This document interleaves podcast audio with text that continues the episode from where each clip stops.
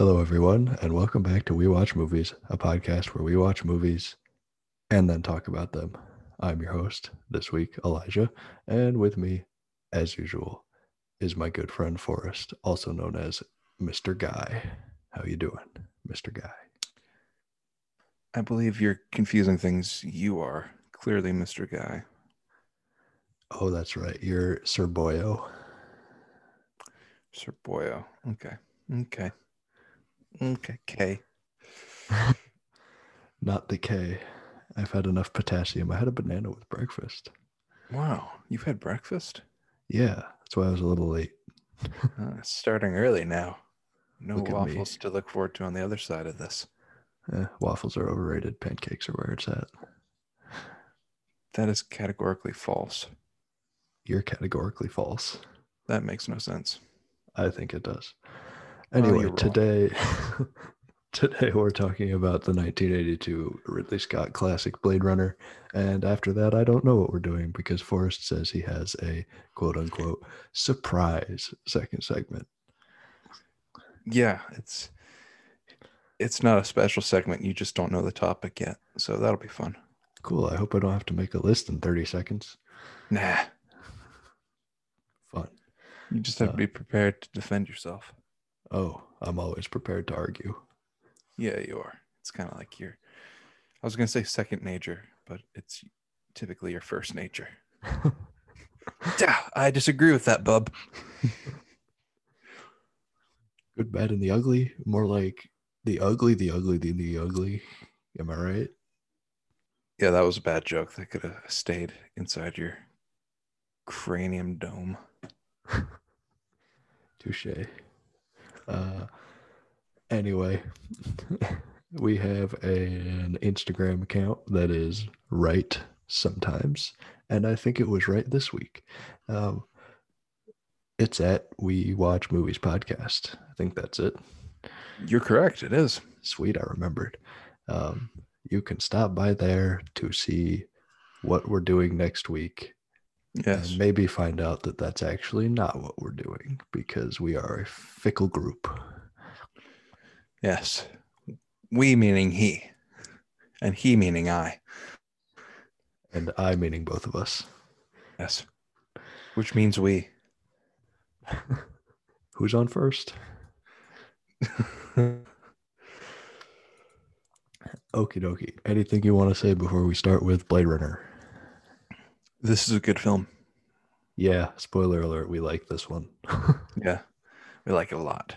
Speaking of spoiler alerts, spoiler, alert Spoiler alert. for all of Blade Runner. Um, Mhm. Highly recommend watching it and then coming back, or don't. Yeah, you could just listen to us talk about it and then want to go watch the movie.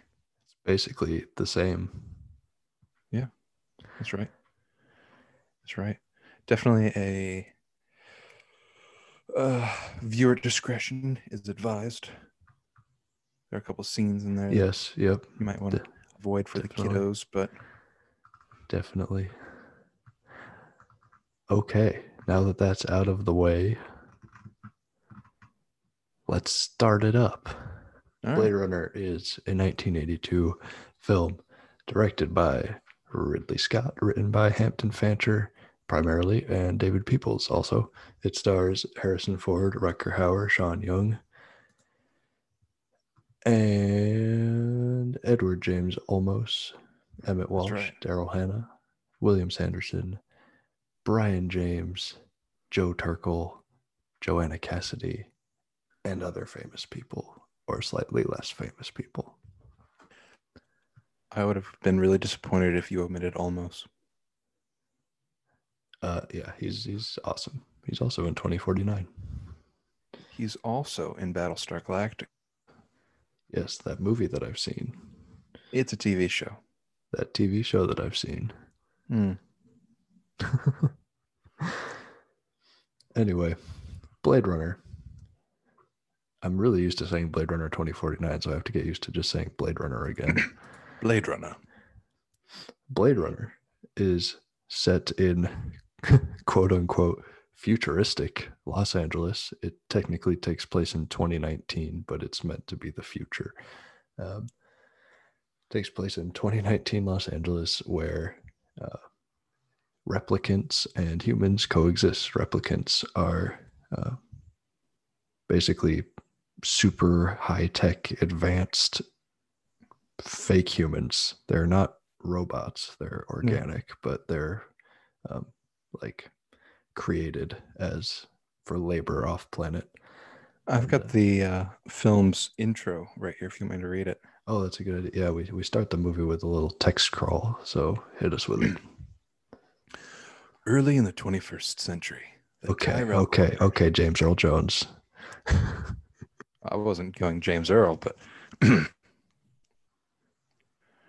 early no early in the 21st century, the Tyrell Corporation advanced robot evolution into the Nexus phase, a being virtually identical to a human known as a replicant. The Nexus 6 replicants were superior in strength and agility and at least equal in intelligence to the genetic engineers who created them replicants were used off world as slave labor in the hazardous exploration and colonization of other planets. After a bloody mutiny by a Nexus 6 combat team in an off world colony, replicants were declared illegal on Earth under penalty of death.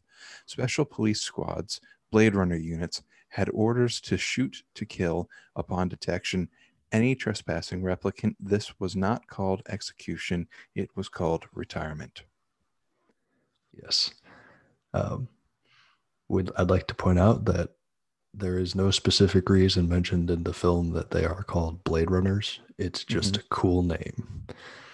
You want a name? What? They got that name?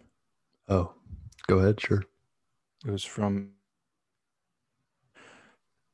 work of fiction. It was a sci-fi novel from the, uh, I guess, I think it was from the 1970s and some one of the a movie treatment for a film uh, adaptation, and he chose this novel, The Blade Runner. I'm sorry, I can't remember the author's name, and they rejected film, but the screenwriters for this saw title that film and liked it so much that uh, Ridley Scott took the yeah, it's and a pretty that, awesome. That film name. was about. That film was about some and smuggling medical supplies, aka blade running. Huh, gotcha. Well, in this movie, it's just a cool name. Yes. But that is interesting. I didn't know that. Um, so those that's what replicants are. They are almost humans and they are outlawed on Earth. Um, and our story here is that four rogue replicants from off planet murdered the people on their planet and escaped to Earth in order to find their creator, Tyrell, and ask him to extend their lifespan because replicants have a finite lifespan of four years. After four years of life, they will die. Um, and that's where we kind of start the movie, we have one of these replicants undergoing the Voight-Kampff test, which is used to determine whether or not somebody is a replicant or a human because they are so alike in this world. Yeah, there are a couple things that I want to point out before we even get there. And the most the biggest thing for me is we immediately see the world has been revealed to us. The first shot is just this slow opening from black into this oh massive scrawling futuristic 2019 landscape yep.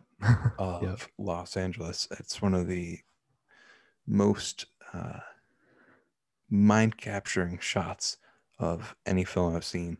It's brilliant. I love it. And you in the background, you have Vangelis slowly playing and it, it shoots quickly to the city in the reflection of an eye. Eyes play a large symbolic role in this film.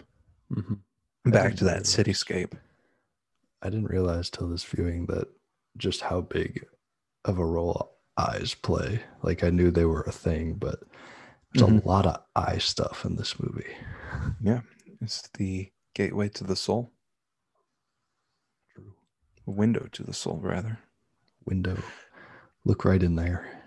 Yeah, so we get three minutes. Uh, it's about three minutes from when the Vangelis score starts playing. We go through the text scroll and then we see the city open up. And then we get to what you were just talking about the first Voight-Kampff test Yes. And, and like the opening with the eye, uh, it's made apparent that this test somehow detects eye movement or eye reactions to various questions and answers um, to determine the humanity or lack thereof of the subject of the test. And it's clear that this one guy who's being who's taking the test, his name is Leon. He's a little uncomfortable, and uh, if he's determined to be a replicant, he will obviously be killed on sight by the Blade Runner uh, giving the test. So Leon goes ahead and shoots him before that can happen, which kind of comes out of nowhere. And so in the Voight-Kampff test, it's asking questions to try to evoke an emotional response from the subject so they can determine whether it's a replicant or human. Mm-hmm. And it's very clear by the fact that this replicant is having difficulty processing the questions that he's going to fail the test. It's very clear that he's replicant and he obviously senses himself that he is failing the test because by the second question, when he's asked about his mother in a panic, he ends up shooting the Blade Runner. Yes. And that is the event that kind of kickstarts things. And we are then introduced to our protagonist, played by Mr. Harrison Ford. You know, it's interesting when I was kind of doing some background research on this. Harrison Ford was not Ridley Scott's first choice. He had guys like Al Pacino and Dustin Hoffman all in the role. I think Dustin Hoffman had was actually signed on to do this role for a while and then dropped out. He was also looking at Clint Eastwood and Arnold Schwarzenegger for the role, which would have been quite interesting, as well as Sean Connery. But after Spielberg, Steven Spielberg's high praise of Harrison Ford's work in Indiana Jones, Ridley Scott signed Harrison Ford on.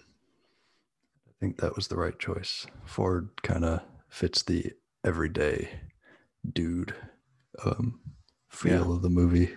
He's just a guy doing his job. He's not some, he doesn't give off like superstar vibes, Yeah. at least at this point.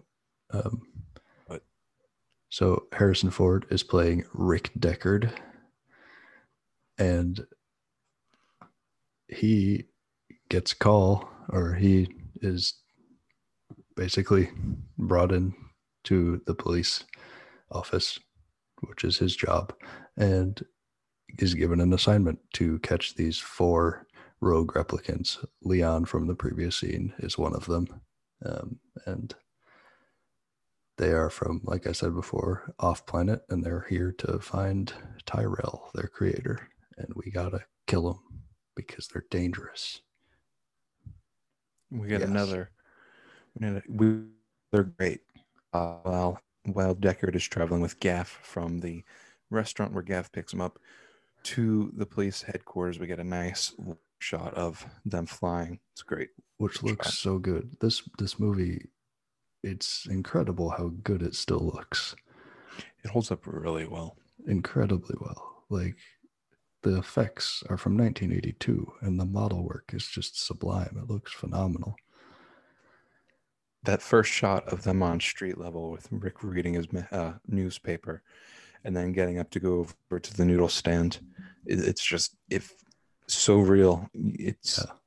it easily convinces you they're not on a stage. It's interesting. Yeah. There's almost perpetual rain hmm in this film. And I know that made it miserable to shoot. What I thought was really funny is the reason that there's perpetual rain is Ridley Scott was unsatisfied with the final set because there were a lot of errors and flaws. So he had the rain not only as an ambiance, but ultimately to blind out all of the errors on the set that he didn't like. Well, it worked because it looks great. Yes. um, and just this movie oozes atmosphere. Like Ridley Scott is the master of atmosphere. Alien and Blade Runner, especially, are just you, you feel the world. It's the world is a character in the, in his movies. Oh, absolutely. You look at those two films you just mentioned. He, scratch, he just builds these two worlds that are immediately full of I was gonna say life, but you you know what I meant. Yeah, yeah. This should be this would be a good time to mention that the film we are we watched and are talking about is the final cut of Blade yes. Runner. Mm-hmm. Not not the theatrical or one of the other five cuts. but one of the most one of the stark differences between this cut and the theatrical cut is the there's no narration on the part of Rick Deckard. Yeah. So in the original theatrical cut, I think it, I believe it was test screenings or something, or maybe even execs mm-hmm. who were confused um, about the plot because it doesn't really hold your hand. Um, a lot right. of the times you have to pay attention to the dialogue, and they thought that would be off-putting to audiences. Um, so they wanted Harrison Ford to record narration to explain the plot. And both Ridley Scott and Harrison Ford hated that idea, but because he was getting paid and it was his job, Harrison Ford did it. But he tried, he has said that he tried to sound as bored and uninterested and awful as possible, thinking that they wouldn't dare use such a bad take for the final cut. but they did. So the narration in the theatrical cut is bad and it's kind of funny. Um, but we highly recommend the final cut if you do watch Blade Runner. It's the most widely available one now. Though, and this is something we'll get to in a little bit here, is something that Denis Villeneuve has spoken about is that the different there's a stark difference in the story that the theatrical cut is telling and the final cut, which is quite fascinating. Yes, definitely, and we'll definitely get to that issue. But where were we? Uh, we get the pretty flying, we get Rick Deckard getting his job, and basically now we're on an investigation to find the four rogue replicants. Um, and I believe I might be missing a scene, but is this when we first cut to Mr. Roy? This is when we first cut to it, I think. I thought so too. So we get to meet the villain, played by the late and very great Rutger Hauer. Um, Roy Batty, and I think this is his best role. Roy Batty is the head replicant of the Rogues, and I mean, he's just kind of crazy mm. in a mm. really awesome way. Excuse me. The performance here is just sublime. It's very controlled and menacing, but toward the end, when things get a little wild, he just sells it. It's really, really good.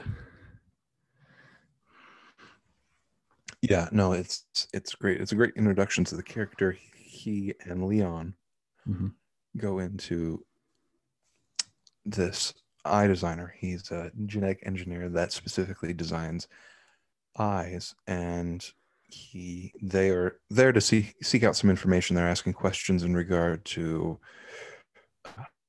inception day and long uh, life longevity, those type of questions. And Rutger Roy Roy Batty is spouting off poetry. Uh, Leon is you know taunting him by like putting uh, these dismembered eyes on his you know shoulders and yeah very much the eye design near and it's just it's a fascinating scene i think it's a great introduction he's kind of he's very uh theatrical. Very. I've, I've heard some critics say he overacted, but I think it's I think it's brilliant for the role. Yeah, it, it feels like he's trying really hard to be human. Um, like he's just over the top because he thinks that's what humans are like and he really wants to be a human. At least that's what I get. Right. Yeah. What's next? Yeah, and so the next scene is the police chief send over the Tyrell Corporation headquarters because they have a Nexus 6 there that he wants to to rest on. And of Tyrell. Yeah, because the rogues are Nexus 6. Correct. Yep. So he gets there and there's a brief moment where he sees an owl, which is a replicant owl, which is weird. Um, which which is told, mm, which is uh, by the fact that his eyes glare red when we pan to him on camera. Yeah, yeah. Um, so uh, Deckard meets Tyrell, who's a very eccentric guy with uh, clearly a lot of money. He kind of runs, in a way, he runs the world with his replicants. Um, and he introduces Deckard to Rachel, mm-hmm. who is the Nexus 6 in question. Um, and Deckard runs a Voight-Kampff test on her and discovers well, that. yeah, you're omitting one crucial detail is at this point we don't realize that she is a replicant. And Tyrell says, Before I supply you with a positive, I want you to run a negative. And Deckard asks him, What will that prove? And he says, Indulge me. And then the test commences. Yep. And he finds out she's a replicant. But the interesting thing here, and he learns this from discussing with Tyrell, she doesn't know she's a replicant. She's had memories implanted in her to make her think she's lived a prior life to all of this, which is mm-hmm. very interesting to think about the morality of, um, and also just such a weird concept. Yeah. So yeah, yeah. So as you said, she doesn't realize she's a replicant, and as she she leaves the room so the two men can discuss, Deckard says, "Tyrell, she's replicant, isn't she?" And Tyrell seems more fascinated with the data analysis and asks, "You know, how how many how many questions does it usually take to figure someone's a replicant?" And Deckard's response is something like, "She doesn't know, does she?" Mm-hmm. And he he reiterates the question, and Deckard says, "You know, 30 and Tyrell says something effective, fascinating. It took you about 100 questions, didn't it? So he seems very much more intrigued with the data analysis of this test than the actual any moral quandaries that this raises. But he also talks about well, the reason that they have implanted memories is that they create a replicant and they don't have the emotional cushion that humans have, which causes them to be unstable, causes them to uh, have false reactions to emotions, which is why their lifespan is only four years. Because after four years, like I think they become volatile in regard to how they react to emotion, as displayed in Roy Batty and his his dudes. yeah, just a little bit. A bit. And so and so his his reasoning, he he thinks it's more efficient to install and fit memory into these replicants to make them believe they're something they're not. Yeah. So that's one of the most important scenes in the movie, um, from a thematic standpoint, and just from meeting Rachel because Rachel is going to be in a lot of this. Uh, so after we visit Tyrell, we kind of um, is that when we go to Leon's apartment with Deckard? Yeah, Deckard and yeah. Gaff head over to Leon's apartment, which might be easily missed if you're not paying attention. You see, there's a quick cut to Deckard flying in his flying vehicle, listening to a playback of the interview between the first Blade Runner. I think his name's Holden. I may be wrong It, there. it's Holden, yeah. Yeah, Holden and Leon, and there's a reference to where Leon's staying, and then they head there. Yep.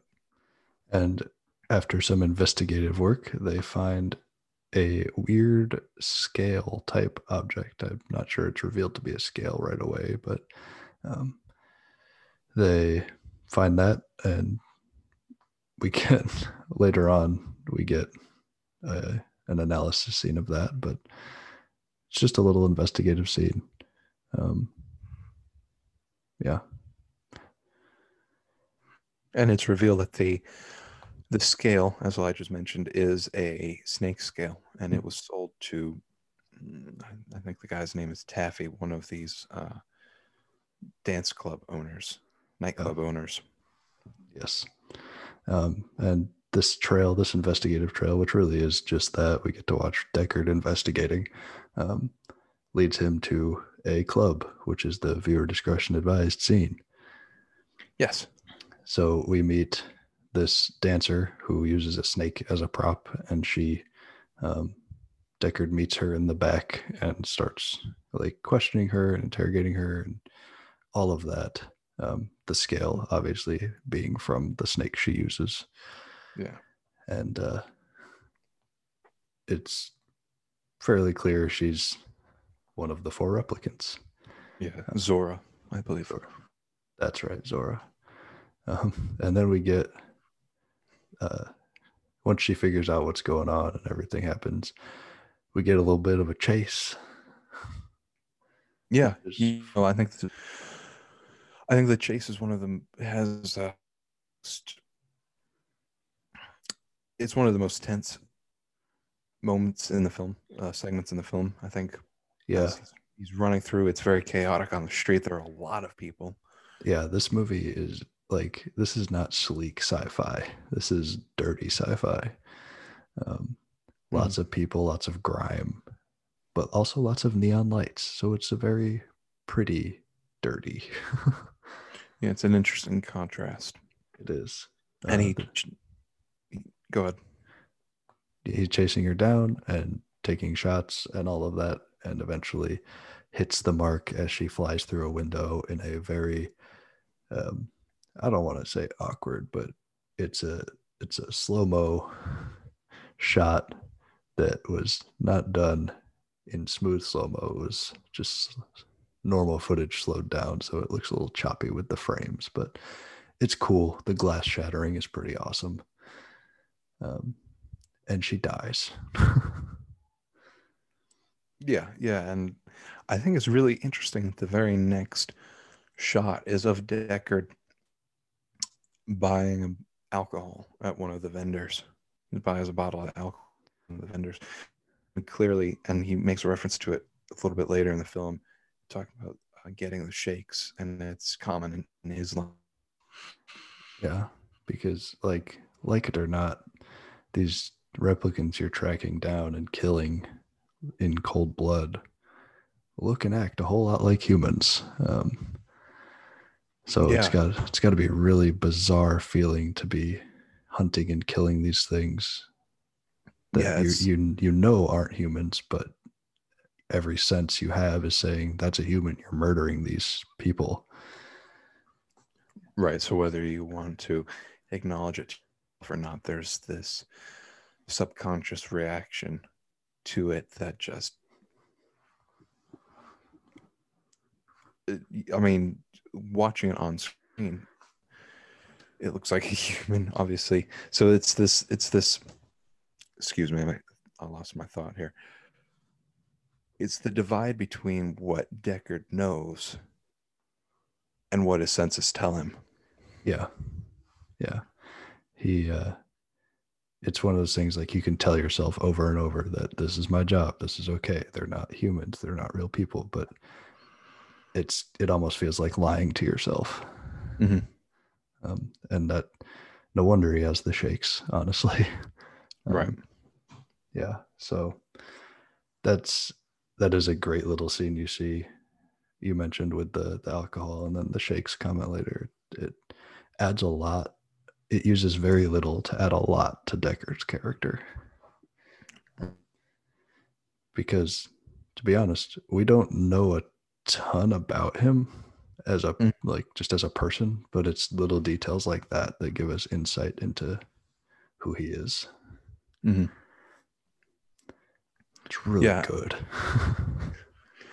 It, it is. And so I think kind of backtracking here just a tiny bit is before Deckard goes to see Zhora at the club, he gets a visit at home by Rachel. And Rachel oh, says, duh. I forgot about that. I'm sorry. No, it's totally fine. I'll, I can go through it quick so we can Yeah. get caught up. No, so he visit she visits him, and initially he she wants to ask him questions about what Tyrell said to him, and he know, slams the door in his her face originally. But I think there's a sense you can see that she's kind of desperate and lost. Mhm. And he says, "Go talk to Tyrell," and she says, "Tyrell wouldn't speak to me, see me." And at that point, he kind of relents and lets her in and talks to her about the conversation they've had. And she's insistent that he- she is a human mm-hmm. until Deckard recites to her some of her memories that she hadn't told anyone else. And then makes the point that they're not your memories, they're the memories of Tyrell's niece. And she's utterly devastated. And he has this.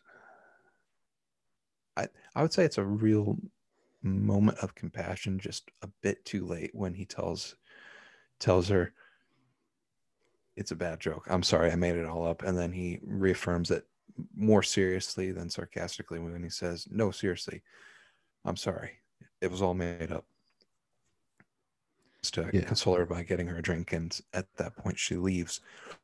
And then when deckard is down at the club he calls rachel on the VIP phone, which is basically a stationary FaceTime, and calls her up and asks, offers, you know, asks her to come on down and have a drink with him. And she rebuffs him and hangs up the phone. Anyway, get to right after Zhora has been killed, and Beth and the police chief meet up with him on the street, congratulate him on shooting the replicant, and he's mm-hmm. got four left. Four left at this point. No, Three left. Three left. three left. Yeah. Yeah. No, no, no. Hang on. We've got Roy, Leon, we've got Pris, and we've got Ray. We've got you've got four left. You're counting Rachel now? Well, he that's well, that's what the police chief says. You just have four left and Deck Oh yeah. three left, and then Yeah.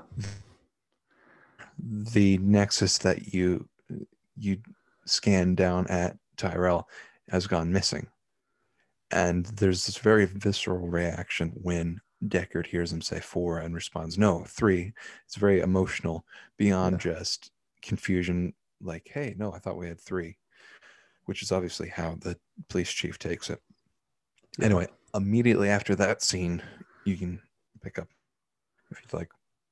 Well, I, I, for a second, I want to go back to the Rachel scene at the house because, ahead. um, like, that. Imagine being Rachel in that situation. You've lived.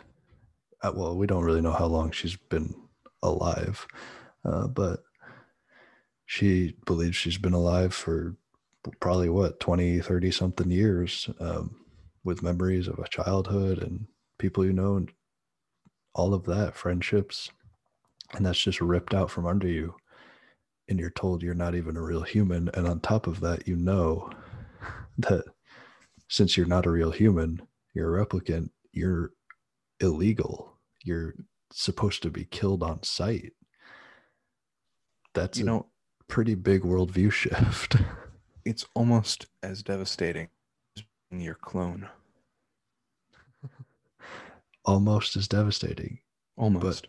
but you know if you found out you had a clone i mean that wouldn't be a huge deal you could just kind of shake No that deal. off and get buddy buddy with him real quick yeah, no big deal.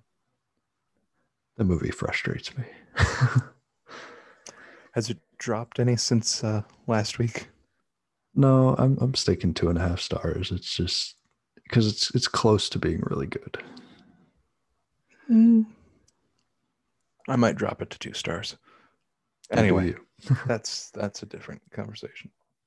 Yeah. So the police grab Zhora or whatever, and we're on the street, and Leon. It's Leon who does it, right? Yeah, it's Leon. Uh, Leon comes out of nowhere and starts threatening Deckard at gunpoint. Um, and after some very tense seconds, we hear the gunshot, and Rachel comes in and kills Leon Mhm. um, which is pretty awesome. It meant she was going to come down and have a drink with Deckard, I guess. Yeah. Um, and it's, I, wonder how she feels about that because she knows she's a replicant now, which means she did just kill someone of her own kind. right. But yeah, Well, yeah. So there's that fascinating line where in the they go back to his apartment and he says, you know, you've got the shakes comes with comes with the job, and she says something like, well, it something to the effect of, it's not my job. I'm the I'm the reason for the job or something like that. I, I'm butchering the line, but that's the, what she says. yeah. And it seems she's sort of accepted it, maybe at this point. Mm-hmm. Um, but yeah, we, we get a nice, sort of nice scene with them two in the apartment. Um, yeah, Deckard clearly cares about her. And after she shoots Leon, he gets her off the street because he doesn't want to have to kill her. And the cops were just there and all that crap. Um, and if you're, is this the the final cut scene? This apartment scene, or is that later? Where he dozes off. Yeah. Well, that was earlier in the film. Oh, that was the that was the first one, wasn't it? Yeah, We should mention that. Um, you glossed over a teeny tiny bit. sorry, I, the apartment scenes blur together a little for me. Um, earlier in the movie, when we're in his apartment, Deckard dozes off and goes to sleep after drinking, and he has this really weird dream of a unicorn. And Right. then he wakes up and we move on. Um, we'll get back to that later. Um, back in the apartment, things get a little uncomfortable. Uh, Deckard seems to, I don't know, it weird. It's weird. He almost tries to force her to kiss him. Yeah, it's not my favorite scene. It's. I mean, we can just. It doesn't have much bearing on the It doesn't. plot, other than the two form a relationship, and we can just move on from there. Yes, it came off a little rougher than intended, I believe. Um, I read he accidentally against the wall way harder than it was supposed to, and she got mad at him. yeah, I, I'm pretty sure they hated each other. They may have. Harrison Ford and uh, Ridley Scott also were not fans of one another. Good times. Good times with Harrison Ford. Everyone loves him. Take it away. Get us out of there. Okay, so the next the next sequence we get to, we also have to do a little backtracking here. is well, this whole plot with Deckard has been going on. Yes. We've had this subplot play out where I'm going back to the eye engineer, he says he doesn't have the answers to Roy's questions, and Roy asks who does have the answers. And he says Tyrell, and he says, Well, how do I get to Tyrell? And he says, you know, go talk to Sebastian, JF Sebastian. Well, several minutes after that, I think 30 minutes, 38 minutes into the film, we see this the shot of this woman walking down the street and she kind of plants herself outside this rundown apartment building in the trash and she has this she bumps into this guy and they they have this tense exchange and then they kind of casually uh, up and he's talking to her and she reveals to him that he doesn't have a home has no place to go she's younger, probably early 20s is what she's supposed to be. Yeah. And the man introduces himself as J.F. Sebastian. Mm-hmm. News to us, the audience, not news to her. She identifies herself as Pris, and he offers to bring her in for the night to get her some food because she's out there all alone. You can you can tell that he's easily being manipulated here. Yes. Very, very And- much so. even by this point you don't you don't recognize that this is one of the replicants it's it's uh it's easy to gather he's a he's kind of a uh, he's suscess- he's susceptible to manipulation Yeah. he's awkward he's quiet he's shy he has this uh, disease called methuselah syndrome where his uh i guess he's aging quicker Yes. than he's supposed to. So he looks like he's mid aged and he's only 25. And I will say that I think Sebastian is the the strangest part of this film for me. Oh, absolutely. Especially his apartment. Yeah. So scattered around his apartment, he's he's like a I don't know. Is it implied he makes them the toys? He makes these. Oh, it's not implied. He says I make them. Yeah, my he- friends. He, makes these weird mannequin toy dolls things, and it's it's just creepy to be honest. Um, it is creepy. And but it, it's an interesting setting in regard to Yes. The conversation that arises next. But ultimately Pris gets there and next day I think it's the next day, Roy Batty shows up. Yes. and this is after Zhora is, Zhora and Leon are killed, Yeah. and Roy shows up, and then say where it's revealed. I think either he guessed it, excuse me, or they they reveal it to him that they're the Nexus six, Yes. and he makes a comment to them, "Do something," and they're like, "Like what?" And he says, "Well, anything." And there's this there's this brief uh, pushback on the part of Roy, saying we're not we're not just cold computers that can make tactical uh, can make calculations or whatever he says, you know. And Pris says something. I think she quotes Rene Descartes, saying, "I think, therefore I am." But then she proceeds to do a couple tricks for him, right? Which is kind of kind of funny, but there's this this subtle suggestion that Sebastian looks at them only from a technical standpoint. yeah, from from the perspective of like a toy maker and their toys. Right. Looks at them, you know, views them no more as nothing more than, you know, inventions that can be fiddled with and played with. Mhm. Which is really interesting. And that's, even though it's creepy, that's why the toy maker setting works so well because he is a creator and they're looking for their creator. And it's Sure. Got to be a little disappointing to them to see that this creator views his creations so flippantly and only as toys, not, not something to love, care for, or care about in any way. Right. And so they they convince him through again manipulation Mhm. to take Roy to see Tyrell. Yes. and we get to we get to this uh after the scene with rick and rachel, Rachel. in in their apartment we get Yeah. the of sebastian taking roy to see tyrell Yeah. And this is my favorite scene in the movie. Mm. Um, it's funny. Sebastian is able to get in to see Tyrell because they're playing, Tyrell and him are playing a chess game. Um, Mhm. And Roy suggests a move that's an immediate checkmate. Checkmate. Um, and Tyrell is like, wait, hold on, I got to see you, or whatever, because Right. of the checkmate move. So Roy and Pris. This scene is mostly Roy's scene, to be honest. So he walks in. right well i think pris is not even there pris is Okay. back at Oh yeah, she is waiting for. she- we'll get to what Pris is doing. Um,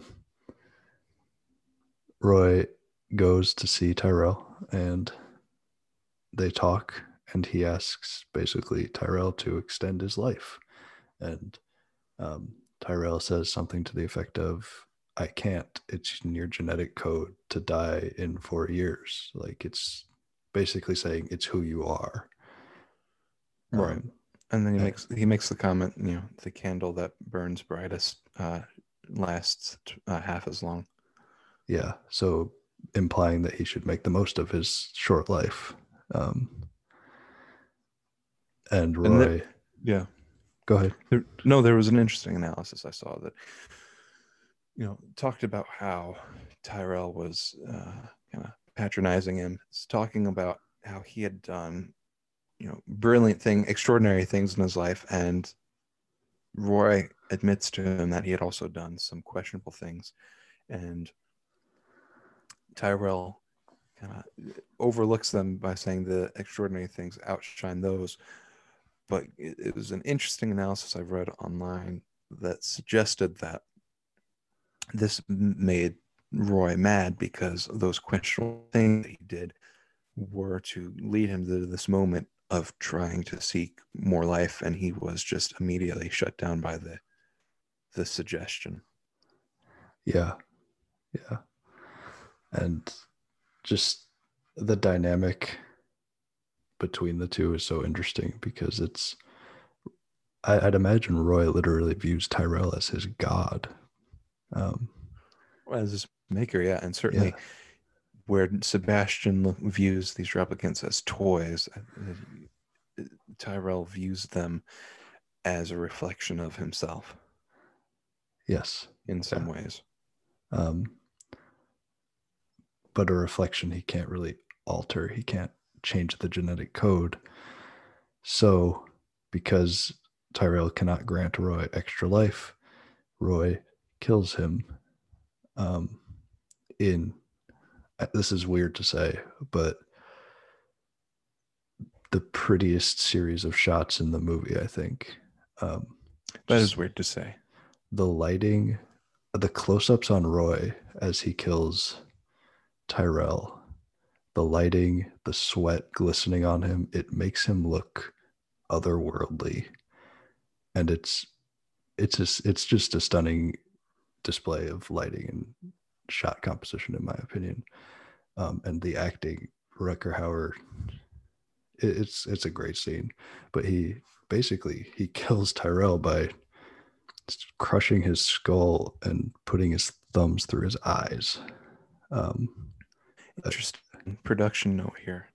yeah, Uh, I'm sorry, I interrupted you in the middle of the thought. Well, I just think uh, it comes back to the eyes again, where um, this is the creation rebelling against the creator, and the eyes, whatever they may symbolize here, is how um, the creator dies, and it's like about the most symbolic scene you can get on so many levels and i'm sure we'll talk about it a little more later and we already have but that, that's my favorite scene in the movie. It's brilliant Right, and then we, the the comment I was going to make is it's is an interesting production note is they they created a twenty thousand dollar prosthetic head for Rutger Hauer to of the actor who played Tyrell for uh, Roy Batty to you know squeeze his eyes out right? And Rutger Hauer was having such difficulty with it he just he asked the actor who played Tyrell if he could just perform the stunt, if you will, on on him. And so what they ended up doing is they had little tubes that squirt out fake blood from the trifocal glasses that Tyrell was wearing. It's kind of interesting. yeah creative creative effects are fun I just love uh twenty thousand dollars down the drain right there. yeah i'm sure that happens a lot in movies Yeah. um, but yeah that that's kind of when roy solidifies himself as the bad guy um, he's killed his creator and I'd imagine from his point of view, like his goal, he he killed people, he traveled all this way, he searched tirelessly for him so he could have an extended life. And he did not get that, and he just killed his creator. So, like, what does he even have left? He's he's expiring soon, and I mean that's it. He's just gonna kind of snuff out, and I, I'd imagine that's very difficult for him to swallow. Right. And this all leads to the climax of the film here. So, Yeah, if I may, go ahead. it Rick Deckard gets a call over the wire that there's been that Tyrell had been murdered, and along with Tyrell, they found the body of a 25 year old Caucasian male who uh, who's named Sebastian, and they and then the police chief tells Deckard to go over to Sebastian's apartment and search for clues, as you know detectives do. As they do. Yeah, and so he arrives at Sebastian's apartment, and Pris, who's dolled up in makeup, is pretending to be one of the boys of Sebastian, one of these creations. And after I think Deckard is doing some investigation, she attacks him, and there's this quite awkward scene of some uh, acrobatics Uh, that's probably the weakest scene of the movie from a directing standpoint. Yeah, it doesn't help that they had to. Uh, the individual doing all of the acrobatics was a man yeah. dressed up as Pris, which must have been fun. Anyway, that that's short lived because Deckard shoots her while she's doing her acrobatics. Flippy spinny moves. She took too long, so she dies. Yeah. And then, and then Rutger Hauer show Roy shows up Mhm. back from killing Tyrell. And we get literally feral in this scene. Um, it Mhm. seems like Batty is like reverting to some primal state. He takes his shirt off, he howls.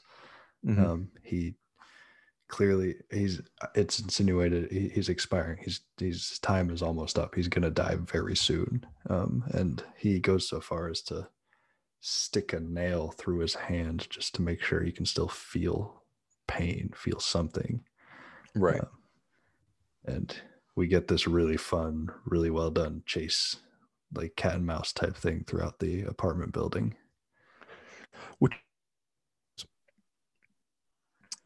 while this is going on, Roy is spouting all kinds of poetry and talking to uh, Rick, and Rick never says one word to Roy. Mhm. I almost feel like it's because he doesn't want to humanize him, make him easier to kill. Perhaps, though he did, uh, he did talk to Leon, talk to Yeah. Zhora extensively. Yeah. but because fleeing for his life. Yeah. According according to Ruck autobiography, apparently the the climax was going to be this this show between Roy and Rick, with the two of them having some kung fu fight, and Rutger Hauer was very much against this. Again, according to him in his autobiography, and suggested this uh, this alternate scene of uh, ha- uh, Roy chasing Rick Yeah. Which plays out much better, I think, than a It, kung fu fight. it fight. does. It does. Because Roy would win a kung fu fight. Um, They wouldn't need to have a kung fu fight. Roy could just grab him and bash him in the head. You know, yeah. Like he could, do- he would so easily win. Yeah. Um, he breaks two of Deckard's fingers. That's got to hurt. yeah, uh, punches through some walls, sticks his head through some walls.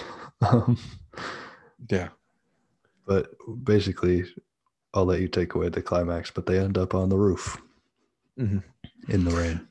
yeah. So they end up on the roof in the rain, and Deckard tried to jump between two buildings and missed, and is hanging onto the ledge of the building. And Roy Batty's standing above him and he's talking. He's he makes the comment. Uh, uh, I can't remember how the comment goes exactly, but he talk he's he says, "Do you feel that that's fear, and fear makes you a slave?" Something to that effect. Yeah. And then, at, literally, Rick loses his grip and is falling. And after he's falling for like six inches, he doesn't fall that far. after he's falling for a mile, no. After, Roy, Roy, Roy reaches down and grabs him Yeah. and it him saves back him. saves Yeah. him. And then we get the monologue. Hmm. which is, I, which I think is one of the best. I actually I think we've done this before where we both favorite line of dialogue. Yes. Yep. You will stall for me. I'll look up the whole line. What? If you stall for me, I'll look up the whole line right now. Yeah. So we're on this roof. There's doves. Doves are there. Those probably mean something. Um, but it's a spirit. Batty saves uh, Deckard, and Deckard's sitting there like shocked and t- exhausted in the rain. I've got it. You've done great. Thanks. Shocked and exhausted, sitting there in the rain, and Roy Sits down. yeah, sits down and just kind of has this moment of honesty with him. And it's kind of him reflecting on his own uh, experiences and his impending death. And he says to, he, he says to Rick, and I'll read it now. He says, I've seen things you people wouldn't believe. Attack ships on the on fire off the shoulder of Orion. I watched I watched C-beams glitter in the dark near Tannhauser Gate. All those moments will be lost in time, like tears in rain. Time to die. And then he dies. Freaking brilliant. Oh yeah, he dies. He dies and the dove flies off. Oh, that's Yeah. spirit leaving. Also, it's worth noting, Rutger Hauer wrote that himself. Yeah. He was supposed to be a much longer monologue, and he was like, "Nah," and then he made that up, and it was perfect. That line, tears and rain, is so brilliant. Yeah, All those memories lost like tears and rain. Oh, his life is just kind of another drop in the bucket, and no matter how much he wanted to leave a mark or whatever, it's it means nothing. it means nothing in the grand scheme of things, which is very sad. I read someone make the comment that the reason Roy saves is so that there will be someone to. I like that. Yeah. I like that a lot.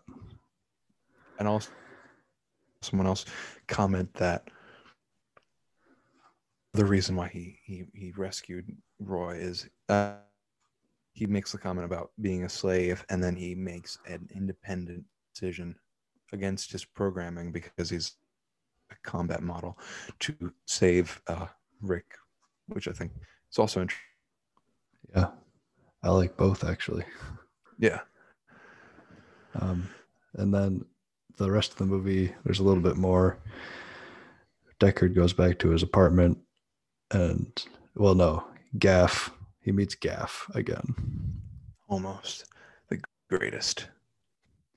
Um, and Gaff says, I think the line is, um, It's too It's bad she won't. too live. bad you won't live, but then again, who does? Yeah, Um, great line. so it is a great line. Um, talking about Rachel, of course. Um, so Deckard rushes back to his apartment with Rachel, finds Rachel, and he finds this little origami unicorn. And we haven't mentioned it, but Gaff leaves little origami things in places he's been. And Right. yeah. So it's implied that Gaff has been there um, and chose not to kill Rachel or whatever. Um, but the, the main thing about the unicorn, and this is the controversy with the final cut, is we earlier we had that unicorn dream, And according to Ridley Scott, supposedly the fact that Deckard had this unicorn dream and Gaff folded the unicorn implies that Gaff knows Deckard's dreams slash memories, therefore insinuating that they were implanted and Deckard himself is a replicant. Ridley Scott confirms this. Almost nobody else does. Ridley Scott is adamant that Rick is Harrison Ford is adamant that he is human, that Rick is a human. One of the writers, the screenwriters, says that Rick is a human, and the other says that he wanted it to be ambiguous. yeah. Um, what what do you think? Oh, I I think that Rick is a human. I agree. I Yeah.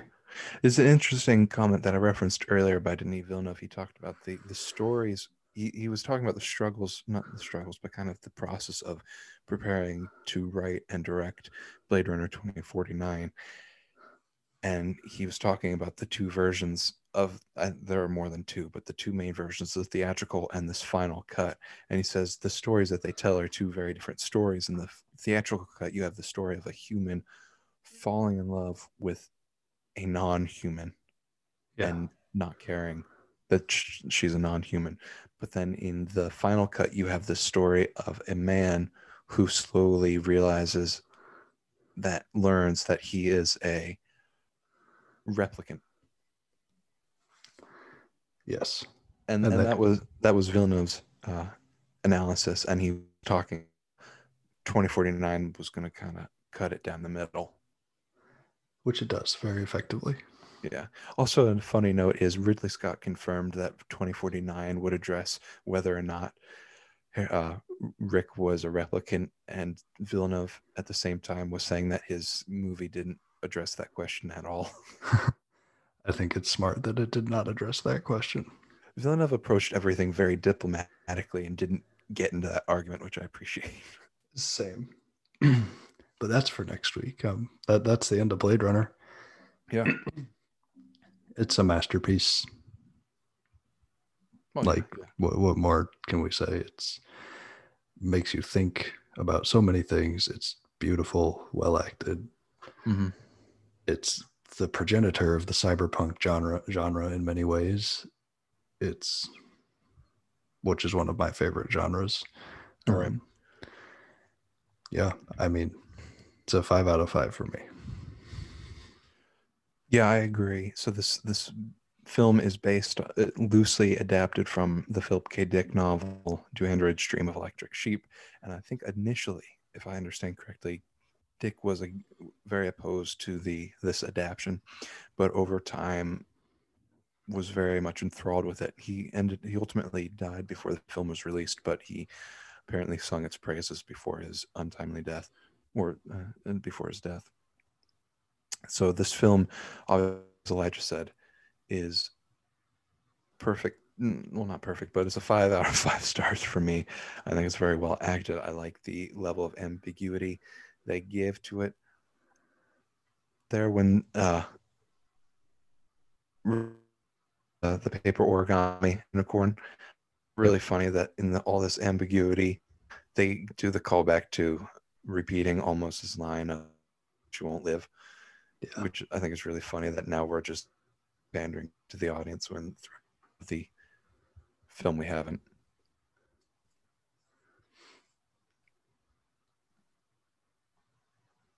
Uh, you're cutting out again. Yeah, I. Can you hear me now? I can hear you now. Okay. Yeah, all I said was uh, I just finished the sentence by saying uh, I can't remember what I said anymore. Whatever. Okay. You can restart wherever you want. Okay.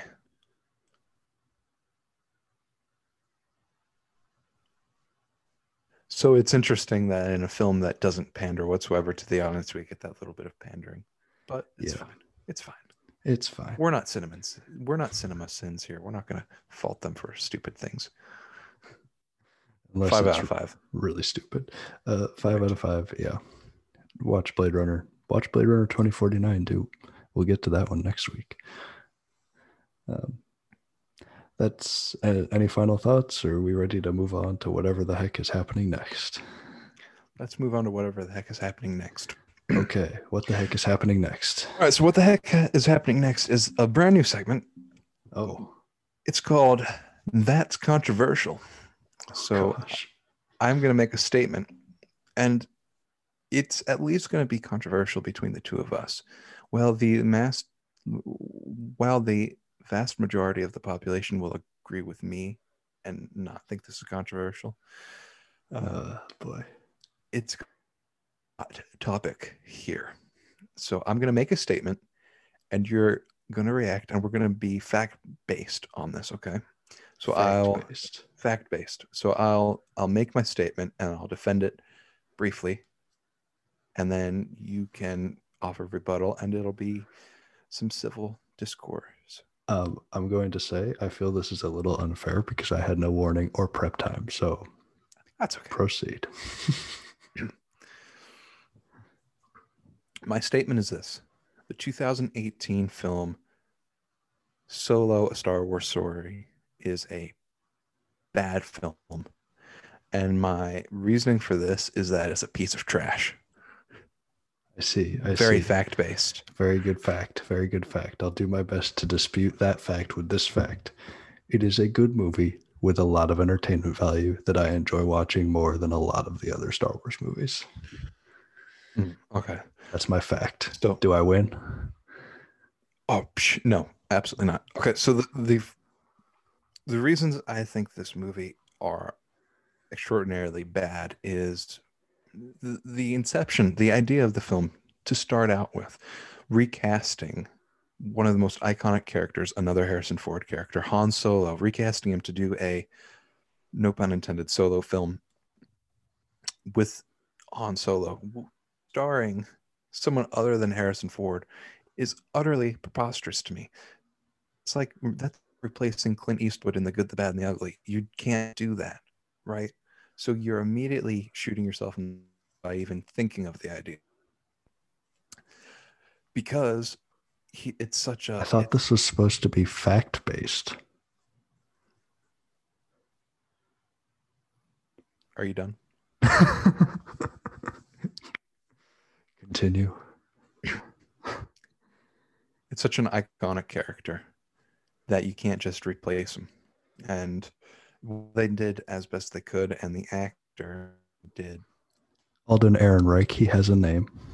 Don't remember his name, so it's not like I was wasn't trying to be rude. I just didn't remember his name. I was gonna say I think he did a fine job, as good as anyone could do, but it was still not up to par.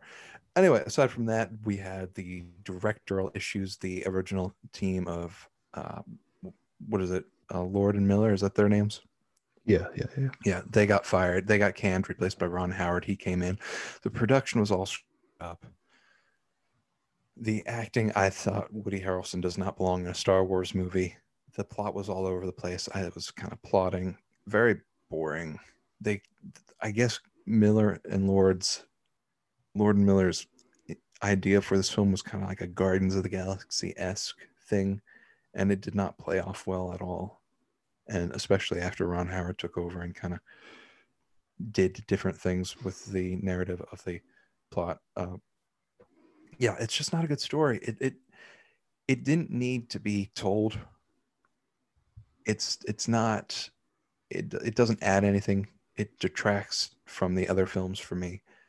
The the Kessel Run depicting the Kessel Run, I think that was a load of crap. They should have just left that ambiguous. And her name Qi'ra. Qi'ra is a uninteresting character to me. I will say, I will say, one positive is that uh, Donald Glover, right? No, yes, Donald Glover. That's his name. Yeah. Yeah, I, I always confuse him and Danny Glover, and I can't remember which is which. Oh, no. Donald Glover, I think, is a great Lando Calrissian. You're correct. He is great as Lando Calrissian. But you're not correct about anything else, honestly.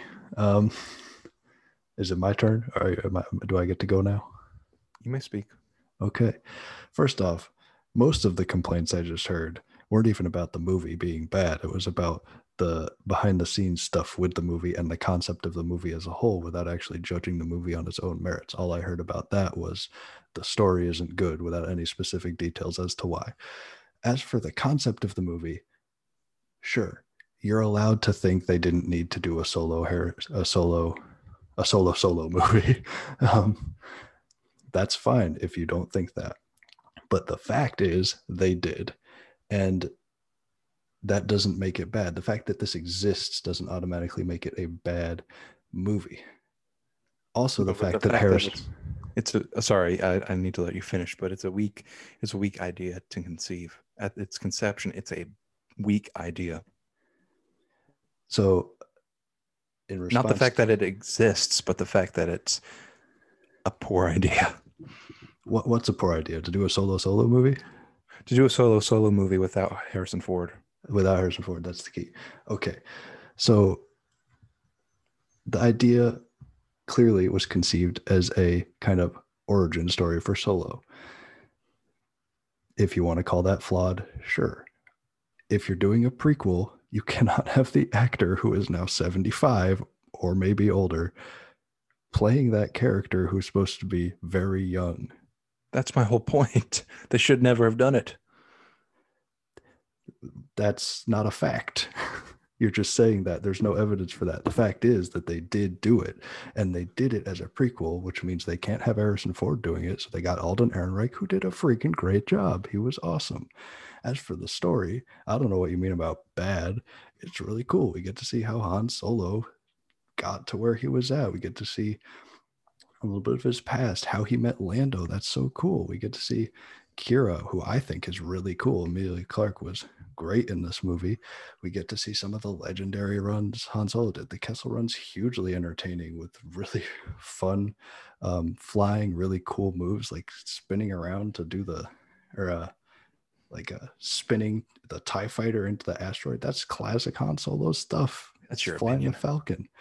So was everything you said. That's true. That's true, and you're allowed to state your opinion. I'm just saying pointing out that that's your opinion because you were so. This movie, on a surface level, mm-hmm.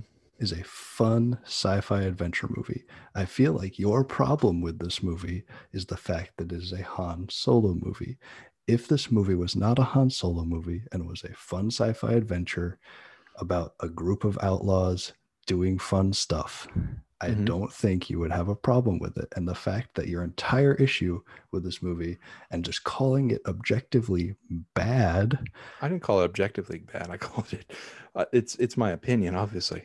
I was being sarcastic about the fact based uh, stuff. Still, the fact that you call it bad just because it's a Han Solo movie, at least that's what I've gathered from your arguments, that's objectively bad. like, you're not judging the movie on its plot and characters. You're judging the movie on its concept, which is fine if you don't like it, but that doesn't make it bad. No, you're right. It is a bad concept. but in addition to that, I think very poor. And I don't think that the, if you removed it and made it a generic space film without Harrison Ford or the link to Star Wars, I think it's a very uninteresting plot. And obviously, part of the narrative comes from the fact that it is a solo film, and that does have to be taken into account. And and in regard to some of the things, specifically in regard to Solo and some of his backstory, I think there are some some things that I just don't understand why we needed to get answers to it. Like when the Imperial officer gave him the last name Solo, that was that was boring. I thought that was stupid. There are other things like I think Woody Harrelson's character gives him his gun. That is all right. That's fine. Is it his gun or his vest or something like that? I can't recall. It's some article. It's his gun. Interest. Yeah, it's his gun. That's important to him. And also, there's this overplaying of the importance of those uh, gold dice, which we see very briefly in the original trilogy now apparently supposed to have some weight. Anyway, all those solo, I think the overall story is not that interesting. Why? Right. What's, what's so not interesting heists, about it? Well, I'm about to get there if you let me finish. What's tell me what's not interesting about it? I don't think the tell me. I'm about to tell you if you'll finish. The heists that they pull off are an There one to do with the on the. It's just, I think it's just generic Hollywood. Very interesting about it. I don't have any emotional tie to any of the characters. The only emotional tie I would have to any of the characters is so because of groundwork that we're starting off of, of it being a legendary character. And I would have to so the character is removed by the fact that it's not Harrison Ford. And again, that goes back back. This is a prequel story, and obviously cast the character a bad concept to begin with. But I don't have any emotional tie that it's just generic Hollywood and no no investment on my part to the characters.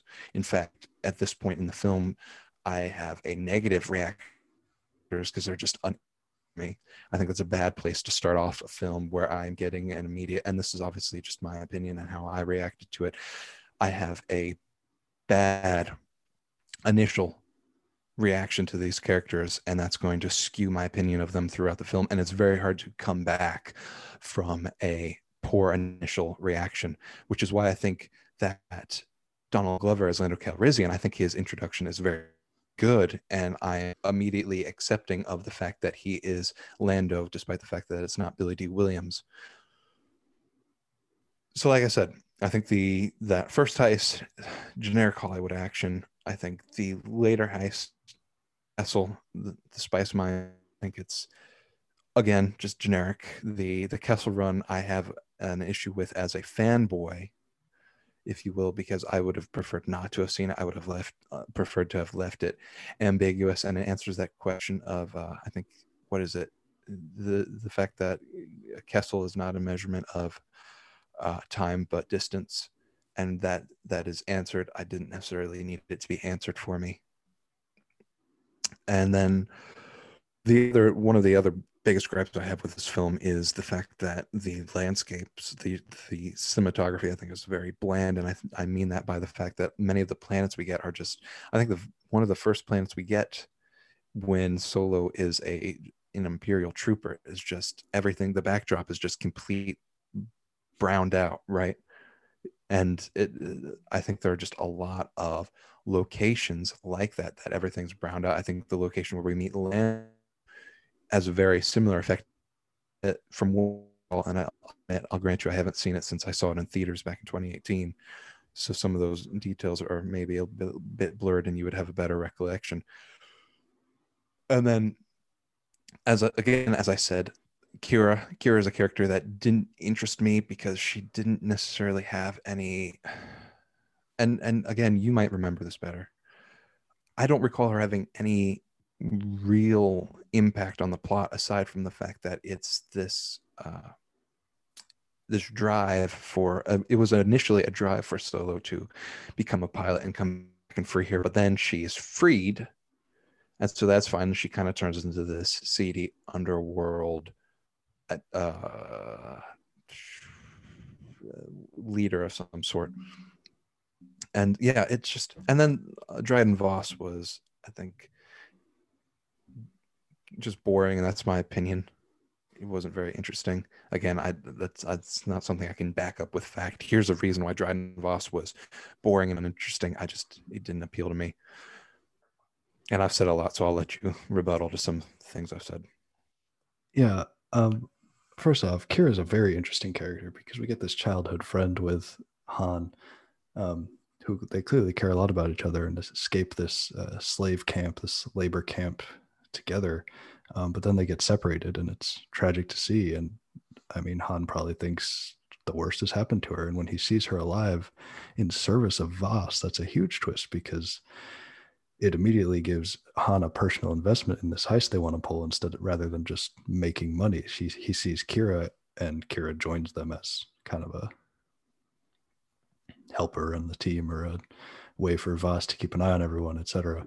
Um, and it immediately gives Han a personal reason to be there, which is very important because, like you said, otherwise it would just be a heist for money and for glory or whatever. Um, but because of Qi'ra's presence we have stakes because we saw their relationship from earlier in the movie and how much they care about each other. And the fact that she's not only just working for Voss, but like she's in with Darth Maul. That's nuts. Um, Mm.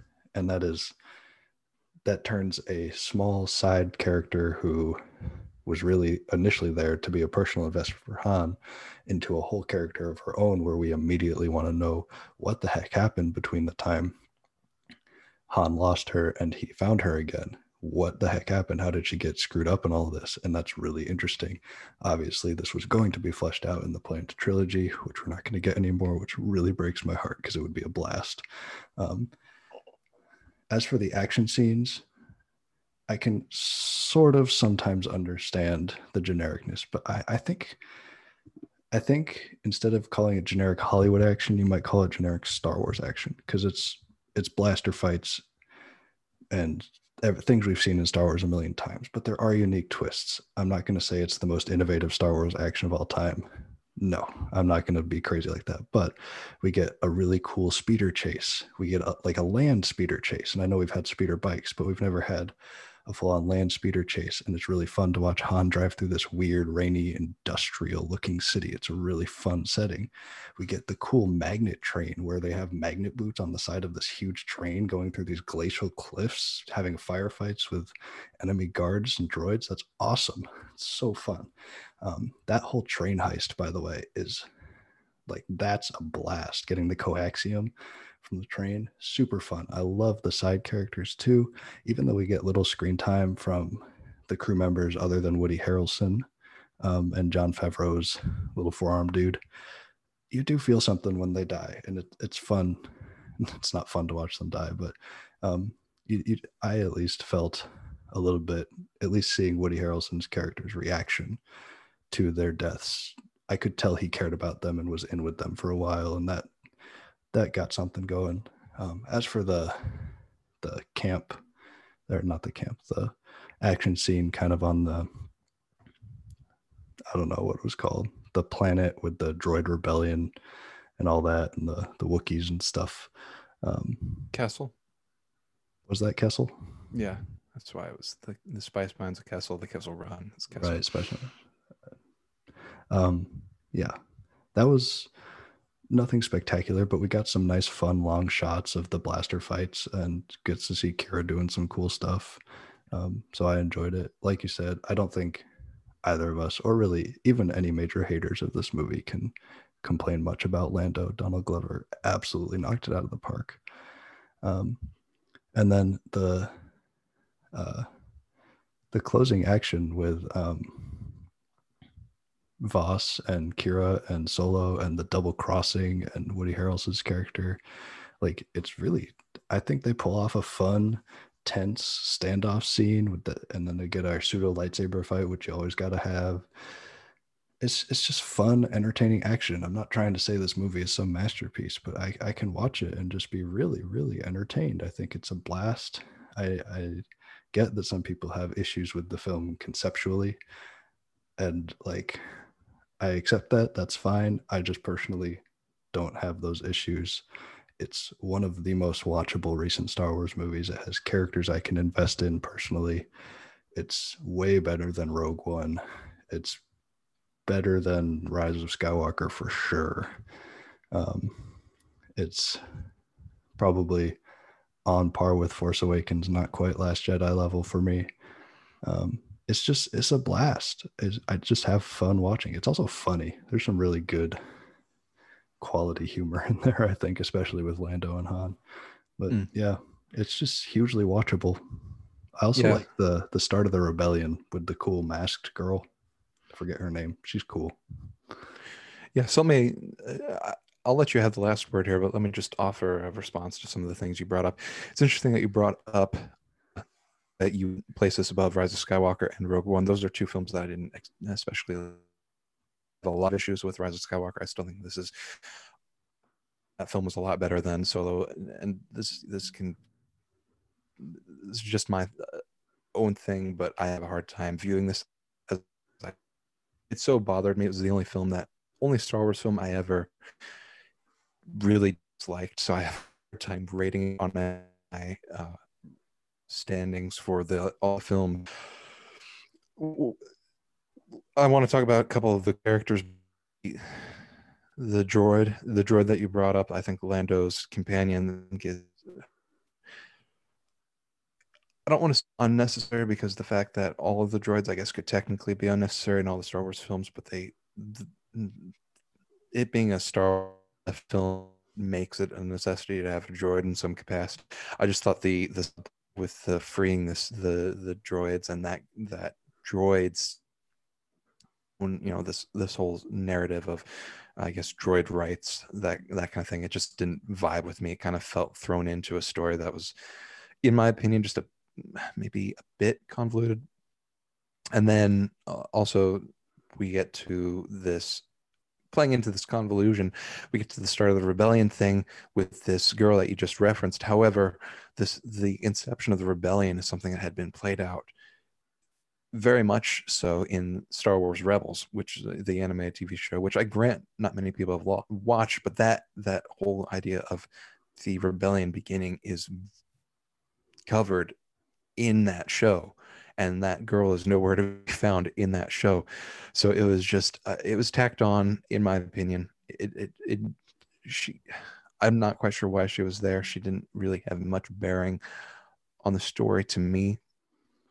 And then well, that, that that that one is a fair argument yeah. especially with rebels. I haven't seen rebels but i trust that you have i know you have so yeah. that that's fair. Yeah. And so and so we we have that character and i guess one could make the argument well people haven't seen rebels so it's it's cool to see this in a live action you know realization of maybe the inception of the rebellion and obviously there may be different you know fa- rebellion seeding then we that's fine if you make that argument and, and i know you're not elijah but then you have the of Darth Maul as a cameo at the end there. And anyone who's not seen Star Wars The Clone War or Star Wars Rebels and has only seen the films is utterly lost and confused as to why the guy that died by the hands of Obi-Wan Kenobi and the Phantom Menace is now alive. That is utterly stupef- stupefying, if you will, to people who have not even paid attention slightly to the Clone Wars or Rebels. So you have to grant the existence of those shows this to make and then we get the uh, very much uh, little bit of uh, playing to the audience when he for no reason you know, uh, opens up his lightsaber. That that really bothered me for some reason because it was so unnecessary. It was just like a oh i'm darth maul watch me. Gonna turn my lightsaber on. It was just not good and oh, also, know, I could also, watch Darth Maul turn on his lightsaber all day. okay. All right. also, the inclusion of Darth Maul into the story when his story is pretty well wrapped up in Clone Wars and Rebels was weird to me. Because now, now you've got this brand alternative of what Darth Maul is doing, and we don't really have any. We're not going to have any of that. So yeah, I again, I, I wish we could have gotten the next movies. I really, really do. I wanted to see what's up and if they, if or how they would tie it into the shows. Um, I get that there are definitely some gaps between the shows, which are confirmed to be canon and this movie, and that's that is a fair argument. I'm not going to detract from that. Um, I I don't think it would have been it would have been stupefying if you hadn't heard anything about the shows, but I also think it would have been like, whoa, what the heck? He's still alive. That's awesome. I love Darth Maul. Um, at least that's what I may have thought. Again, different people would have different reactions. Um, but for me, it really just comes down to as a movie, individual by itself, unconnected from everything else, which I know isn't totally fair because Star Wars is about connections. Um, it's just it's just fun and entertaining and a movie I could watch almost any day. No questions asked. You want to watch Solo? Yeah, that's a fun movie. I'll watch Solo. Um, I just I enjoy it every time I see it. Hmm. Yeah, this is probably a film I'll, I'll, I'll never watch again, unless I'm forced to. So maybe I'll pick it. Uh, the answer to that is uh, no. But that that was a fun second segment. I'm not gonna lie. I like arguing. Yeah, you do. Yeah, you do. Got a little fiery there, a little toasty. so angry, Yeah. like Where a well done steak.